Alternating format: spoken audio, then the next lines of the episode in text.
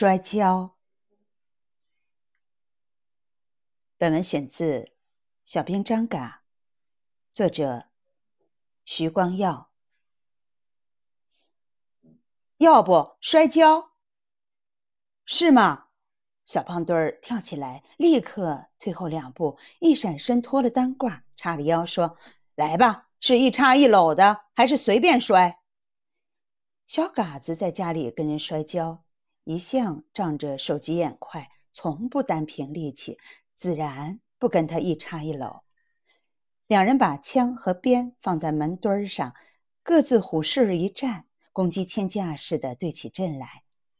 起初，小嘎子精神抖擞，欺负对手傻大黑粗，动转不灵，围着他猴似的蹦来蹦去，总想使巧招下冷绊子，仿佛很占了上风。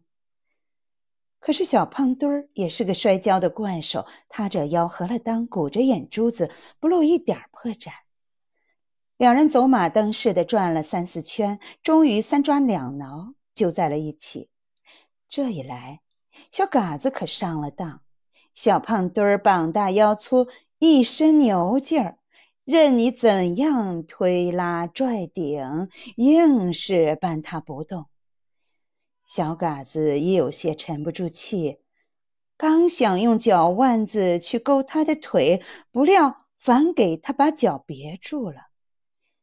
小胖墩儿趁势往旁侧里一推，咕咚一声，小嘎子摔了个仰面朝天。